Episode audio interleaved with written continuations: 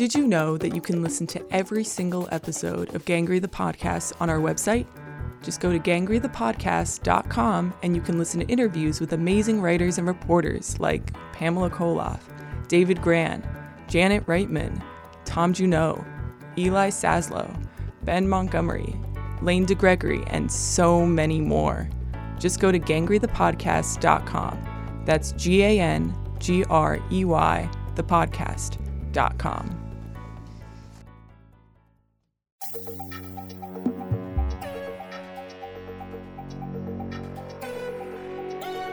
Gangrey the podcast is brought to you by the College of Arts and Sciences at Fairfield University. Fairfield grounds students in the 500 year old Jesuit tradition of academic rigor and personal reflection, providing them with the critical skills needed to succeed in work and life. Students work with passionate faculty and have the chance to study abroad, participate in civic engagement, and conduct hands on research across a variety of disciplines. Gangrey the podcast is also brought to you by the Department of English at Fairfield University, home to the digital journalism major as well as an English major with concentrations in literature, creative writing, professional writing, and teacher education. For more information on the College of Arts and Sciences and the Department of English, go to fairfield.edu.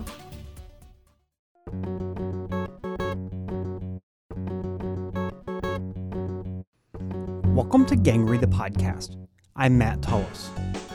For this episode, I'm going to replay one of my favorite shows that I've done since I started the podcast back in 2012.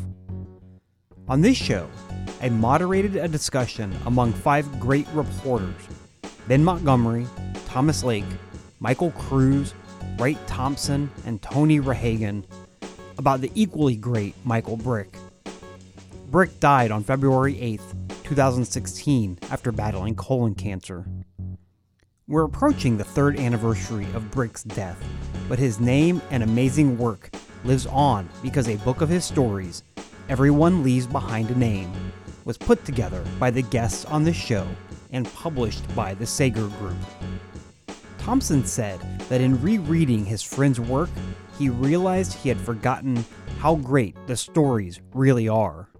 I went back and read these stories, and you forget how fucking great they are because even his great work sometimes got sort of left in the shadow of his enormous, wonderful, big personality. And so I think this book is an attempt to make sure that these stories, which belong in any sort of accounting of the best journalism done in America, you know, these stories and the person who did them deserves to be remembered as such. And so I feel like that's the arc of the book. One of Brick's great talents, according to Lake, was writing about ordinary people in everyday life, and doing so poetically. People who might otherwise, people in places who might otherwise never have ended up uh, in the pages of the New York Times. Uh, not only did he put them there, but uh, he put them there in this just uh, beautiful and eloquent way. The stories that are included in Everyone Leaves Behind a Name were originally published in the New York Times, the Houston Chronicle, the Dallas Morning News, Harper's Magazine, and others. Brick also wrote the book Saving the School, which was published by Penguin Press in 2012. Everyone Leaves Behind a Name is still available on the Sager Group's website, which is at www.thesagergroup.net. It's also available on Amazon.com. All proceeds from book sales go to Brick's family. As usual, I put links to the book and some of Brick's work on our website. You can find that at www.gangreythepodcast.com. Thanks for joining Gangrey the Podcast, everyone. Yeah. Talking to us? Yes, yes. this is uh, a lot of repeat uh, visitors. This is the first time we've had repeat visitors to the podcast. Ben's been on it, and, and Kruse and, and Wright. Uh, but this is a great occasion, I think, to, to have a bunch of people on uh, to talk about Michael Brick. Um, he obviously passed away in February, and you all have put together a book um, titled "Everyone Leaves Behind a Name." Uh, of his work uh, at the New York Times, at the Dallas Morning News, at the Houston Chronicle, and in magazines. And I, I, I, I, I read the book um, on Monday and Tuesday, and I couldn't put it down. I was just like floored by how amazing all of his work was. And you know, I, I as I'm reading it, I'm starting to regret the fact that I never actually met him. But I feel like through the book, I did, uh, and in, his his work. And so I want to thank you guys for putting that together. Um, I'd like to just treat this time as where you guys can talk about your favorite stories by Michael Brick and your favorite Michael Brick stories. Um, you know, as you know, they come through in the book as well, especially in those the introductions to each piece. Um, but first, can we can someone talk about the book and how it came about? Sure. um, oh Jesus, uh, what happened?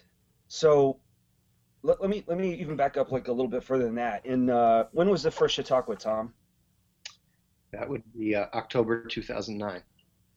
So we, me and Tom and and um, and uh, Kruse uh, had uh, a conversation one night with beers on my back porch, and we were talking about how um, this is at a time when uh, the like newspaper conferences were sort of tapering off, and we were talking about how we missed uh, the time together, like outside of the conference, but being in the presence of other writers at a bar or whatever. Uh, and so we came up with this uh, audacious idea of trying to recreate that, the best things of newspaper conferences, which is really the hangout time, mm-hmm. Uh, to try to recreate that. And Tom's uh, lovely family uh, offered to host it at their place in Ludowici, Georgia. And that first year, uh, maybe Tom could talk about this a little bit, but that first year, Tom, I think, just w- kind of willy nilly invited some all stars, some people that we really liked, whose work we respected, even if we'd never met them. And I'd, ne- I'd never met Brick before that, but uh, uh, how did you invite him, Tom? Yeah. Um, it, as I remember it, you were the one who invited him. You had been posting a lot of his stories on gangrey.com. You'd been kind of uh, admiring his work from a distance for years and posting these uh, incredible stories that he did uh, just from courthouses in Brooklyn, that sort of thing. And, and we, we were all amazed by uh, how eloquent he could be writing on such a short deadline. Uh, and we so we sort of divided up uh, who, you know, uh, Ben, you invite these people, I'll invite these people. Um, ben and I believe it was you who reached out to him that time, and um, the amazing thing was he actually said yes. Uh, he was going to come hang out with uh, some strangers in the woods, people he'd never met before. Uh, it was sort of a leap of faith he took, and uh, we're certainly glad he did. So he came that that first year, and and um, and I felt like was uh, just a, gr- a, great part of the conversation. Brick had this way of um, kind of uh, making you forget he was there until uh, things seemed to be wrapping up. You, know, you were finishing addressing a certain subject, and um, and he would chime in at the end with uh, you know it was something profound. I wish I had a good example of this, but um, it was like um, you know I've written before. He's sort of the the master of the walkaway. Uh, so his his company was excellent. And then after hours, when we were done with the business of uh, what we do is uh, c- criticize each other, especially Tom.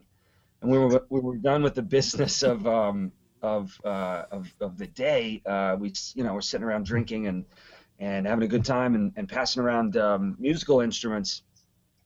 And Brick pulls out uh, a songbook and opens it up. And in my mind, it was like, um, you know, this kind of crusty uh, old notebook. But he played and sang a song, and uh, and it was something he had written. All the rest of us were doing covers, and and Brick had actually written this, um, and it was uh, I don't know, it, it, impressed me in a big way.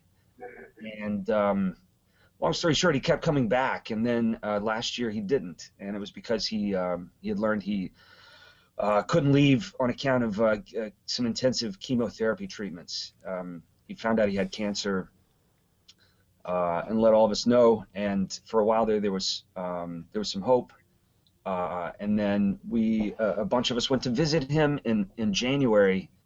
It was January eighth, and the day we got there, he uh, he learned that uh, they were taking they were stopping the chemo. That there was um, his liver couldn't handle it anymore, and so um, it was.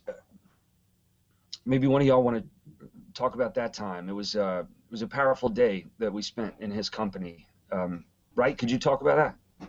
Yeah, well, you know, I don't think anyone knew what to do. I mean, I, you know, we'd all been around sick and dying people before, but never, to me, at least to me, never like this. And I mean, the takeaway for me is while we're all fumbling around like idiots, he just sat there and calmly and and powerfully and bravely addressed the news he'd gotten like you know 12 hours 15 hours before and just walked us through the you know what he'd learned and the things that he had found mattered and didn't. And you know we're all like what do you want to do? And i remember a couple of things clearly and other people can add the things they remember. One he just talked about how with chemotherapy he couldn't eat. And so he couldn't he hated food. And so he we, he asked us to go get his favorite tacos from this taco place because he could taste food again.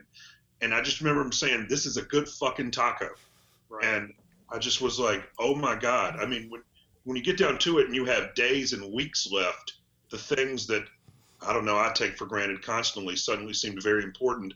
And I remember he talked very poignantly, and I think this hit home for all of us about you devote your life to writing these stories and you know you sacrifice many things and relationships in your life to try to do this thing well and you wonder at the end of the day is anyone are these things going to live after me or you or, or him and so you know there are many more powerful things but i feel like the book was born out of that idea because you meet brick and he's such a big personality and his songs are so incredible and he almost is like a character in a novel and I mean, I just like you, Matt. I went back and read these stories, and you forget how fucking great they are because even his great work sometimes got sort of left in the shadow of his enormous, wonderful, big personality. And so I think this book is an attempt to make sure that these stories, which belong in any sort of accounting of the best journalism done in America, you know these stories and the person who did them deserves to be remembered as such. And so i feel like that's the arc of the book. I don't know if anyone yeah no and it's interesting that you had said that you feel like you know him after reading the book because i don't know about you guys but like what's amazing to me and, and what always kind of when we started this thing was how close I felt to him, despite the fact that really what we we hung out in person maybe seven or eight times over the course of like the last decade, but yet you feel close to him. And I think it's because we both both it's kind of the spirit of Ludowici that that it kind of invites that communion, but it's also reading him and reading his work, you do get to know him. Uh, and working on this book, like I feel like I feel ten times closer to him than I did before that. I don't know if you guys have the same experience, but working and reading through this book a few times, I feel like I know him much better now than I did before. The uh, the idea, Matt, to answer the question you asked, it was very, um, it was super organic, and I think it just after that visit uh, to Austin, uh, it may have been that evening after we left him when we um, when we said we need to we need to preserve this, you know, uh, do something good for his family, but also try to uh, put together a, a collection of his work that solidifies his place in American letters. And so we started in earnest trying to do that. And actually, we were, I had the feeling like we were kind of racing the clock. I wanted to get a copy in his hands mm-hmm. uh, before he uh, before he died, and uh, and so and so uh, we divvied up the work and uh, and we asked um, our friends, uh, which now include um, you know the the dignitaries of the journalism mm-hmm. world. We asked Gary Smith and Charlie Pierce and um, Michael Paterniti and Chris Jones and uh, you know some some Amy Wallace, some writer writers who uh, who knew Brick uh, to contribute little essays to talk about him or or tell about a, sto- a particular story. Um, and so uh, we got it to him uh, not in not in print form but in digital form. We sent him a copy when uh, when things seemed to be looking bad. Um, and, and he saw the cover. He saw the cover yeah. yeah.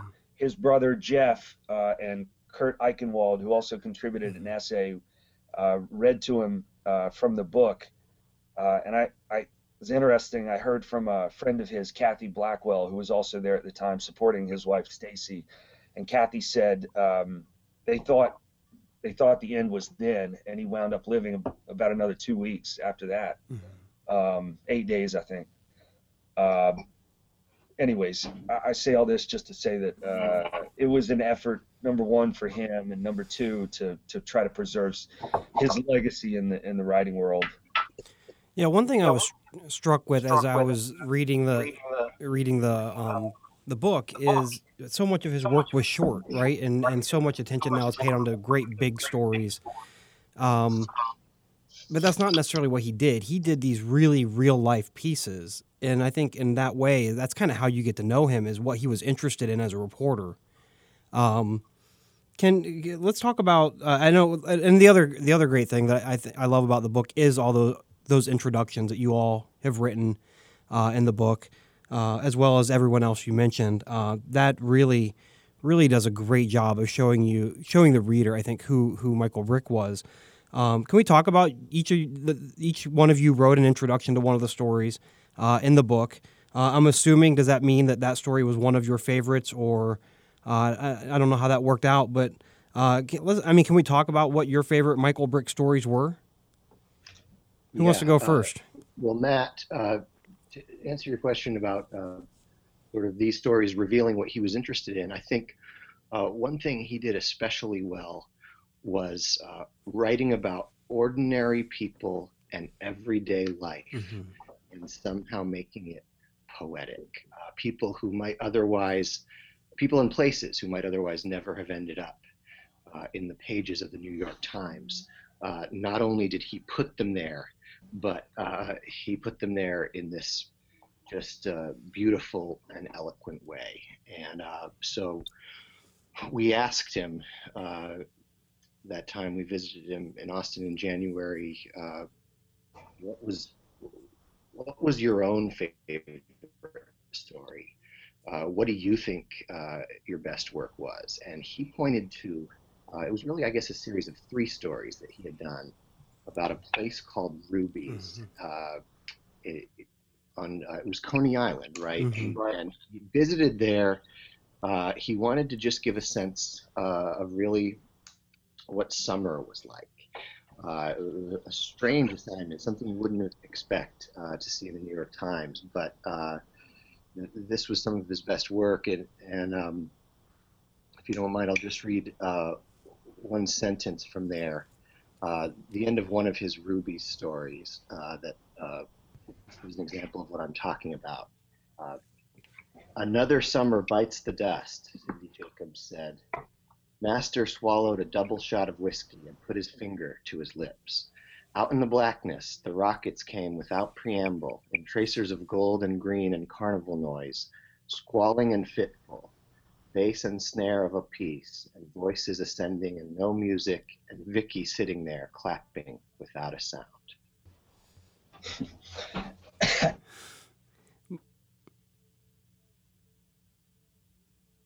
Late.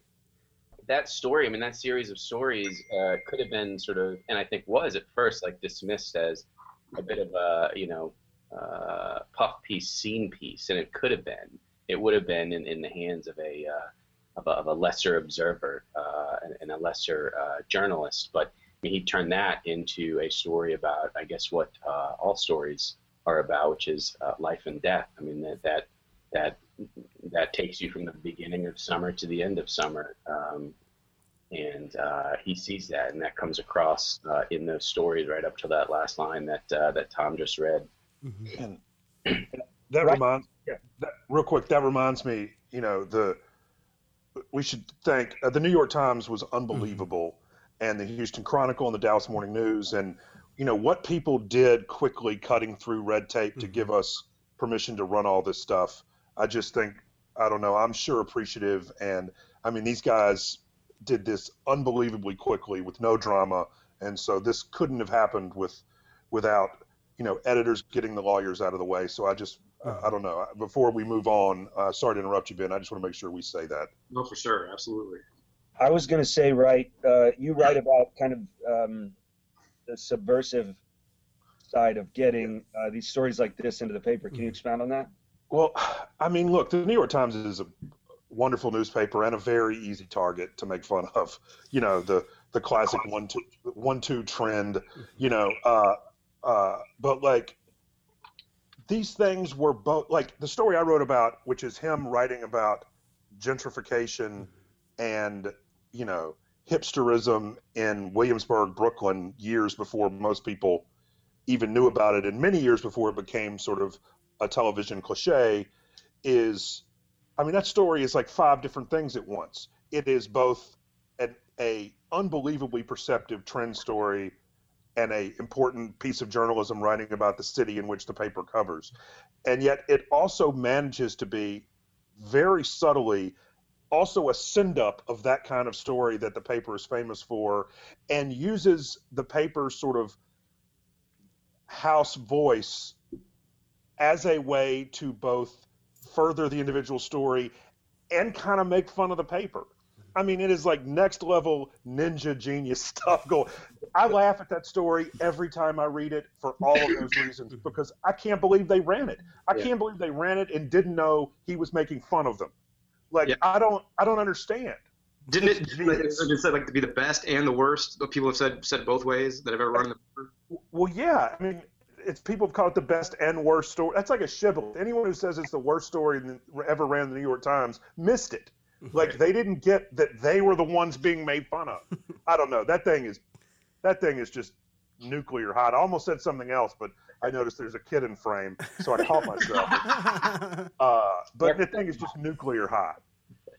Should I should I read a little bit of that? Yes. Yeah, yeah, go for it. Todd Fat Joe has moved out, and Williamsburg may never be the same. New York neighborhoods do not announce their sea changes. There's no news release or banner draped across the street. Sometimes there's just a certain guy and a thing that guy does, and before you know it, the neighborhood has made has made one of those subtle shifts that sort of uh, the sort that keep New York fascinating. Remember when Bill Clinton opened an office in Harlem, or Miguel Algarin founded the New Nuyorican Poets Cafe on the Lower East Side, or when Harvey Leichstein, uh, started spreading the Brooklyn Academy of Music facilities around Fort Greene Todd Fat Joe is no former president or renowned poet, but for Williamsburg, he is a tiny bellwether. In this neighborhood, bohemianism begat or gave way to hipsterism in the blink of a decade, and Mr. Fat Joe was right there. One moment, there were industrial lofts illegally housing art students who spent days at the L Cafe. The next, there was not one but two cavernous Thai restaurants, and the neighborhood kept them both busy. And there was Mr. Fat Joe in an expansive loft far from the main drag, Bedford Avenue, knee deep in the hoopla. He had a job at a record store, gigs as a DJ, an untamed afro, and three roommates. They held five parties during their tenancy that Mr. Fat Joe would later describe as major, defined as involving three separate sound systems blaring away in different parts of the apartment. It was just insane, Mr. Fat Joe said. Mr. Fat Joe. Yeah, that's, that's the best part of the whole piece, yes. right? The fact that it's not just Fat Joe, but Mr. Fat Joe. Yes. The story to another level. Uh, the, the telltale sign that the party was ending came in the hipster equivalent of a semaphore, a flyer on the wall. Inside the shopping mall on Bedford Avenue, below the flyer for the dance band seeking a musician, Mr. Fat Joe posted earlier this summer that the partyingest loft in all of Williamsburg was on the market. He wrote with a simple yet passionate eloquence speaking directly to his peers in a parlance that showed him to be of the place and moment. If you've ever been to my duplex loft, you know how truly dope it is, Mr. Fat Joe began.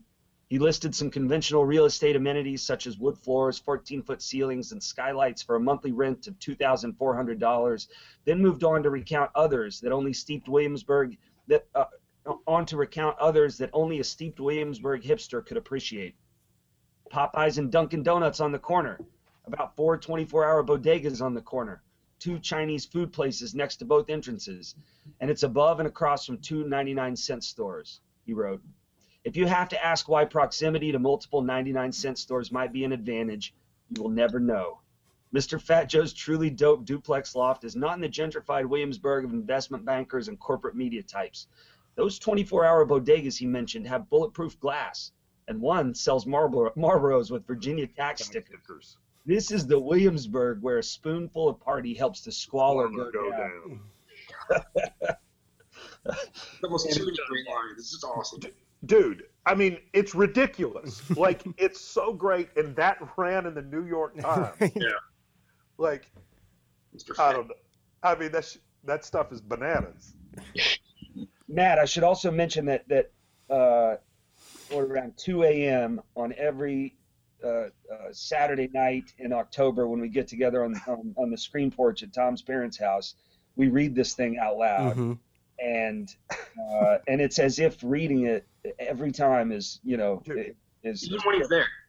Yeah. yeah i mean like and by the way i've read it a lot and i always skip the line about Nuyorican because until you just said it i've never known how to pronounce it so i just cut that line from the story I just moved right over that, and then I had to cut the next line about renowned poet, so it would, you know, because you couldn't mess up the symmetry of it. square. So, so my ability to to do the second part of that was in direct reflection to the amount of of alcohol consumed. oh, that's a great story. I mean, that's ridiculous. Yeah. A- And and and uh, all of them in their own way, although that's hilarious. All of them in their own way have something. Ben, you kind of broke up right there. that- Something. I missed it. Sorry. Yeah, can you go ahead and repeat what you said? We kind of lost uh, lost your signal, I think.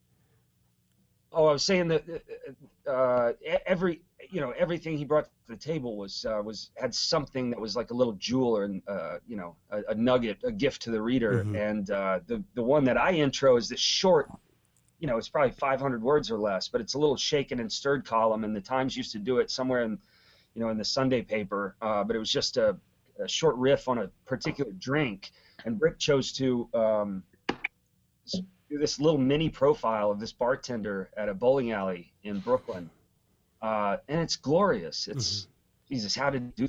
It's really impressive work. How about anyone else? How about you, Tony?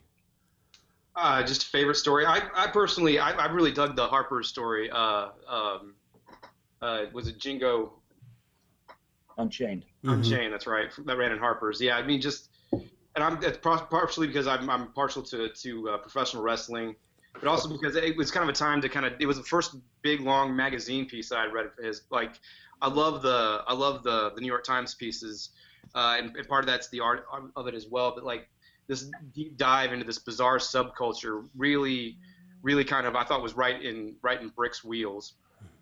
Um, and I, I didn't I didn't write the intro to that. I did I did the intro to the the Coney Island thing. But Mhm. That was one of my favorite my favorite uh, Brick pieces. Michael, you had told me that one of the, the Ruby stories were some of your favorite, um, and we had talked about that. But I think you also wrote the int- the intro to the the New Orleans Arena League team uh, story.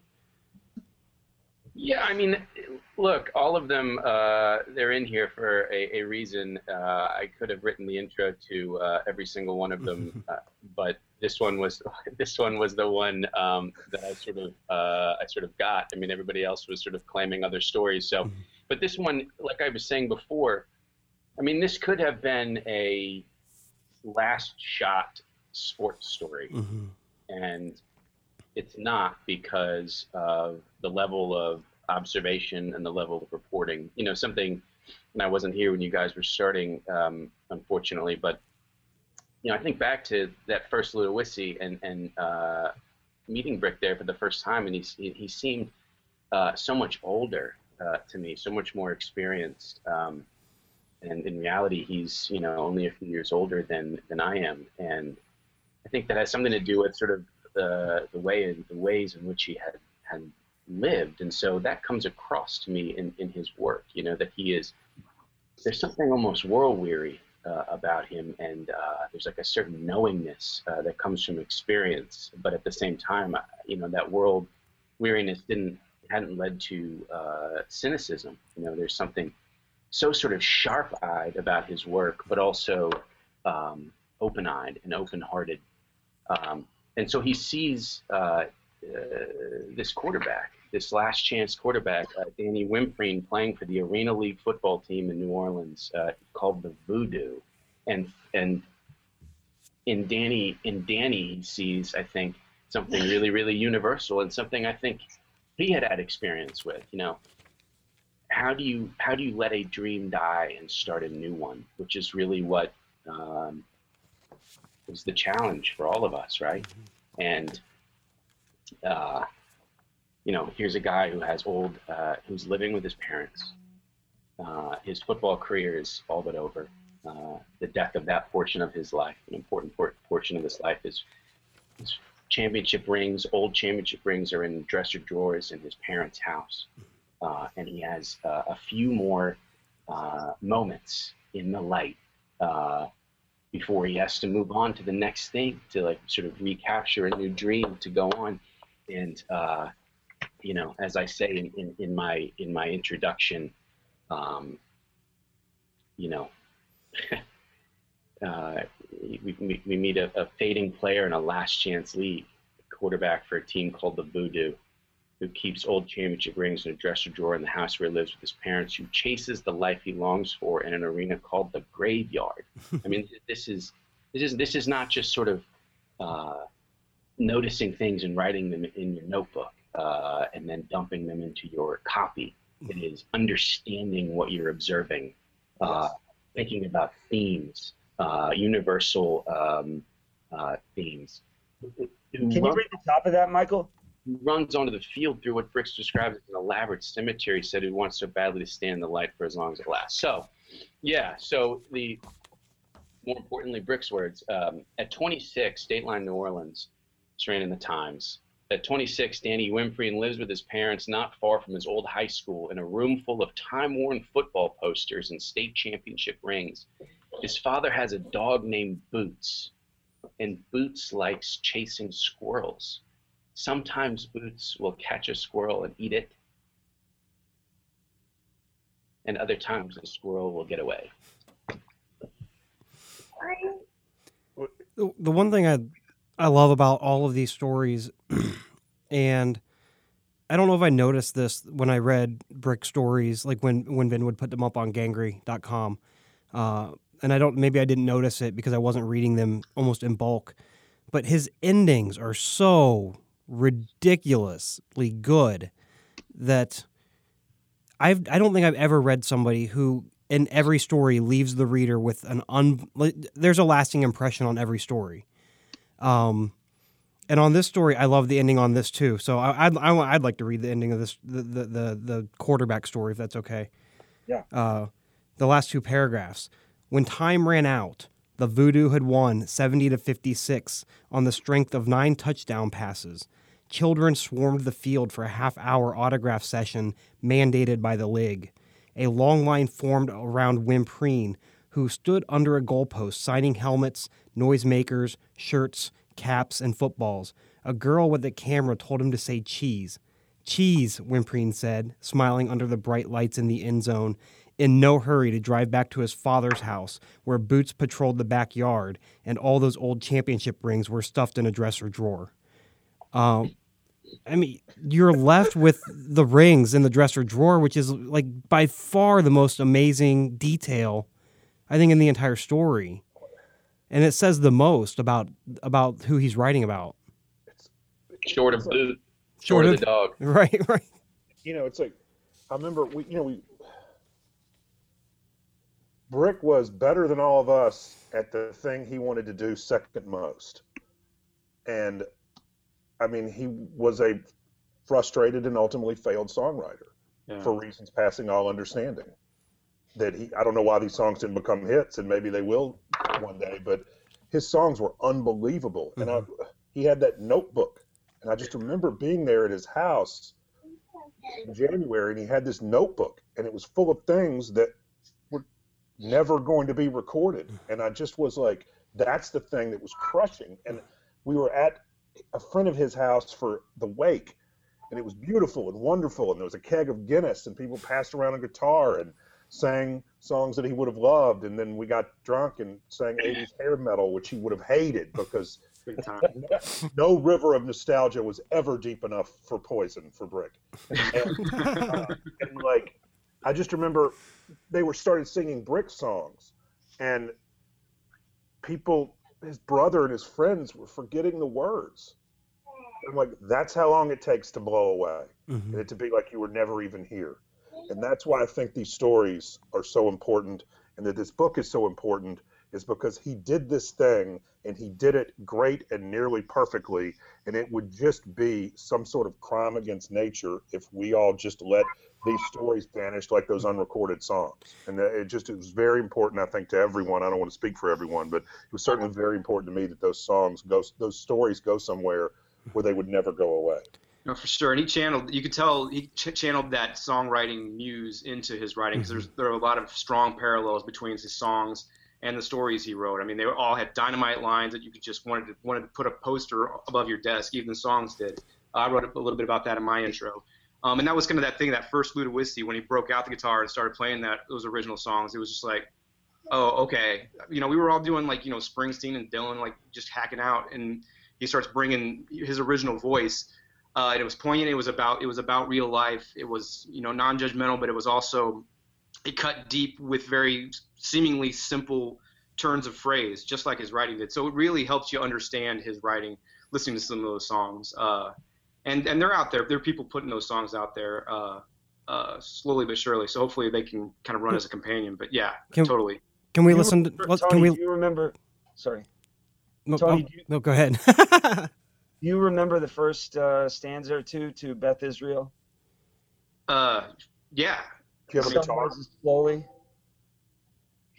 yeah. Uh, I, my guitar's not not here right now, but uh, oh, wow, okay, put me on the spot. The sun rises slowly over Beth Israel, where the cripples and drunks fall together so well. Well, it's one last cup of coffee for the late night bunch, and there's plenty for breakfast, but nothing for lunch. I spent the whole night just thinking it through. But that's how long it takes to say goodbye to you. Thanks. Hi, buddy. Hmm. It's amazing.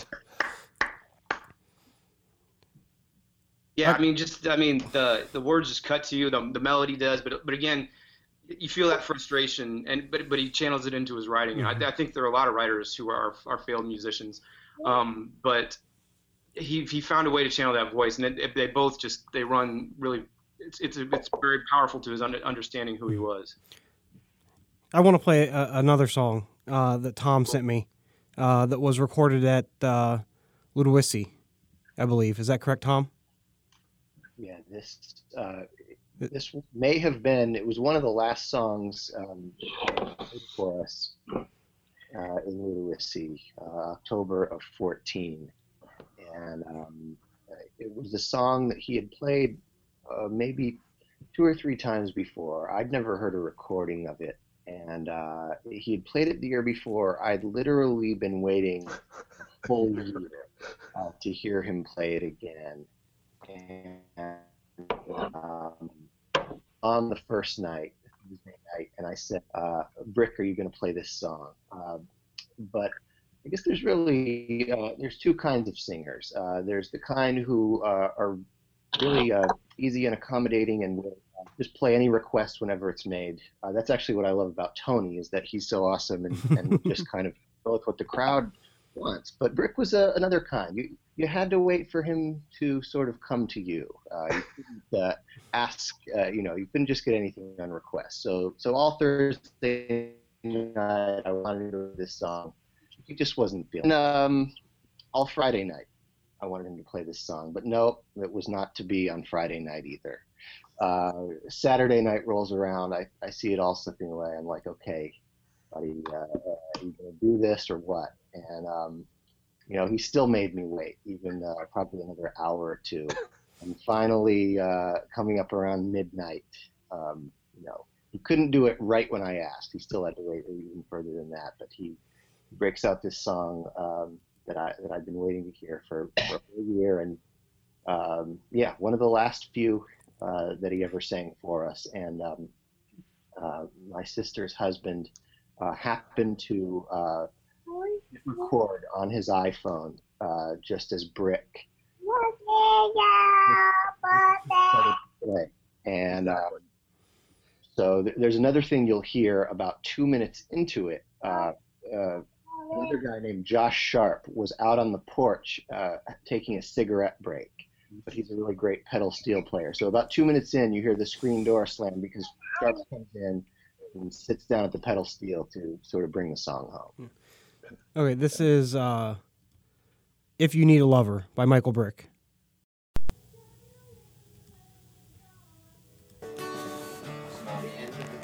If you need a lover like I need a lover like you, then write down your number and hurry along to the phone. And don't tell your daddy I don't got a car of my own. If you need a lover like I need a lover like you. The Oldsmobile's mine, my big brother's there in Iraq. The Delta 88's got big bench seats in the back. If you need a lover like I need a lover like could just hold my hand, and we couldn't be alone at the homecoming dance. Nobody's coming home if you need a lover like I need a lover like you. We'll move to Algiers where I hear there's work to be had. Be two year community college isn't supposed to be bad. If you need a lover like I need a lover like you. Don't sit there listening when I'm trying to talk on the phone. And don't call it wandering when I never wanna come home. If you need a lover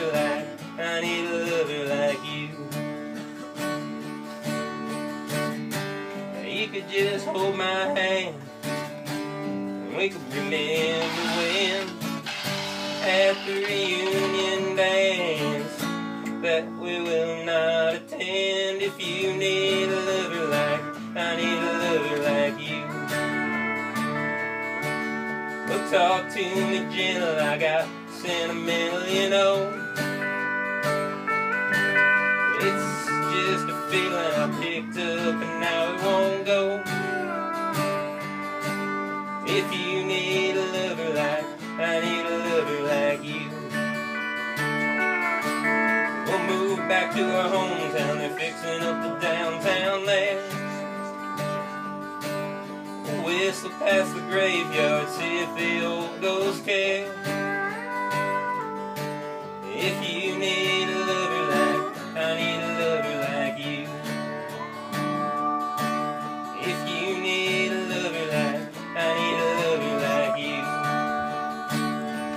How's that not a hit? if you need a lover Yeah, it's amazing. like I need a lover We'll whistle past the graveyard and see the Those old ghost care.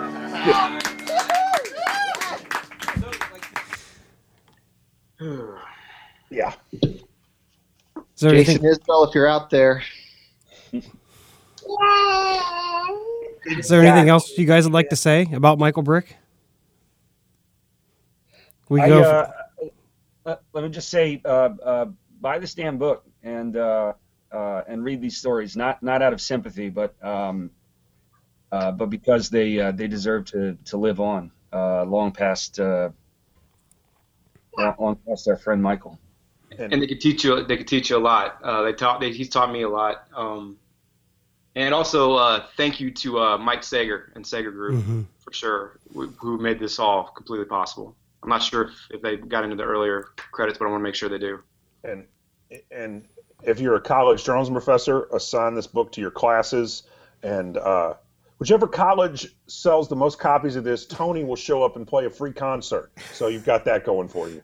Semi free, like a keg of high life, but yeah, sure. Yeah, same thing.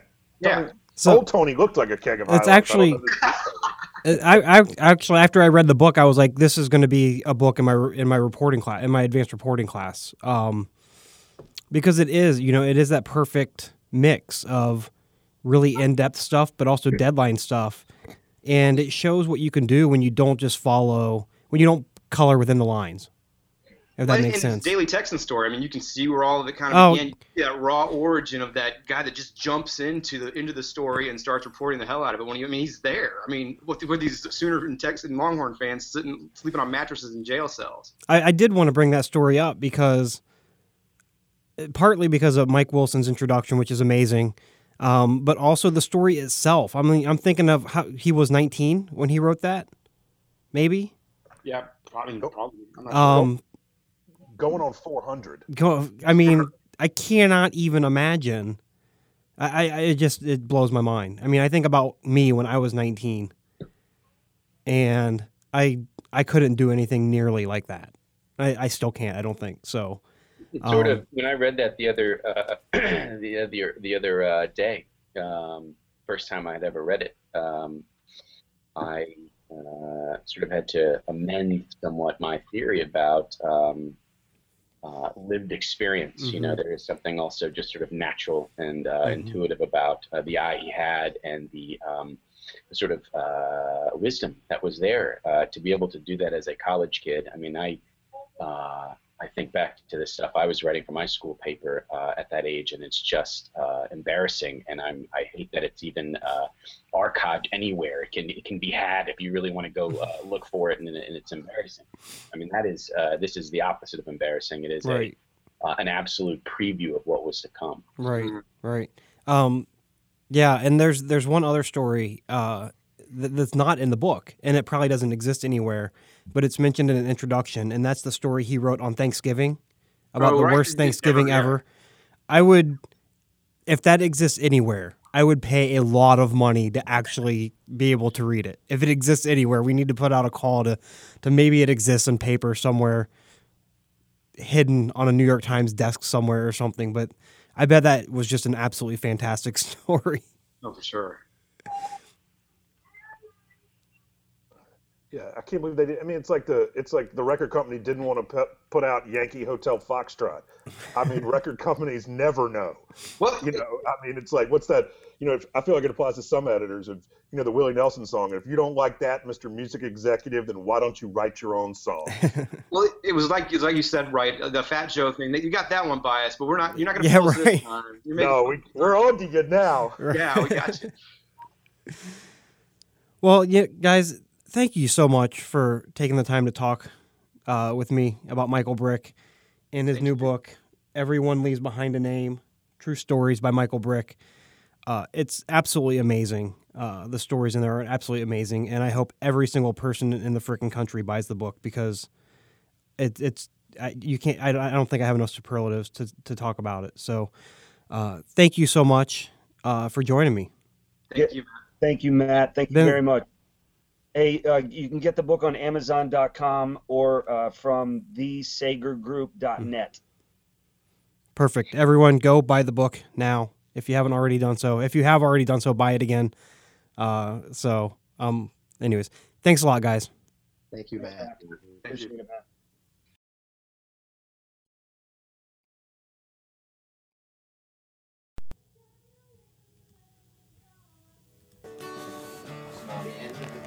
If you need a like I need a like you. That was an episode that I recorded back in March of 2016 with Ben Montgomery, Thomas Lake, Michael Kruse, Wright Thompson, and Tony Rehagen. They talked about the amazing life of Michael Brick, a great reporter, writer, musician, and friend. He died three years ago after battling colon cancer. You can read a collection of Brick's journalism by buying the book, Everyone Leaves Behind a Name. It was published by the Sager Group. We've linked to the book on our website, which you can find at www.gangreythepodcast.com. Gangrey the Podcast is produced in Donnarumma Studios at Fairfield University. It's made possible by the College of Arts and Sciences and the Department of English at Fairfield U. Our music comes from Audio Audionautix. The promos and sponsorship messages were voiced by Mimi Lachlan and Gracie Eldrenkamp. This episode was hosted and produced by yours truly. I'm Matt Tullis. Thanks for joining us. Way two-year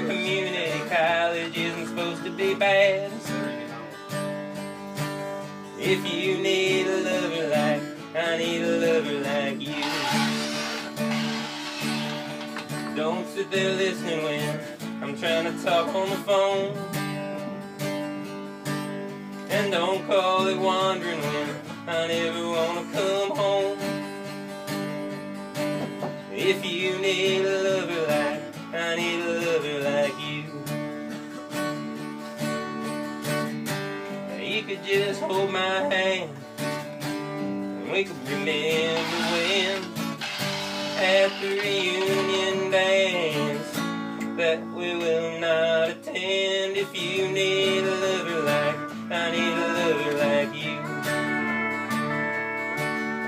talk to me gentle, I got sentimental, you know. It's just a feeling I picked up and now it won't go. If you need a lover like I need a lover like you. We'll move back to our hometown, they're fixing up the downtown there whistle past the graveyard, see if the old ghost care. If you need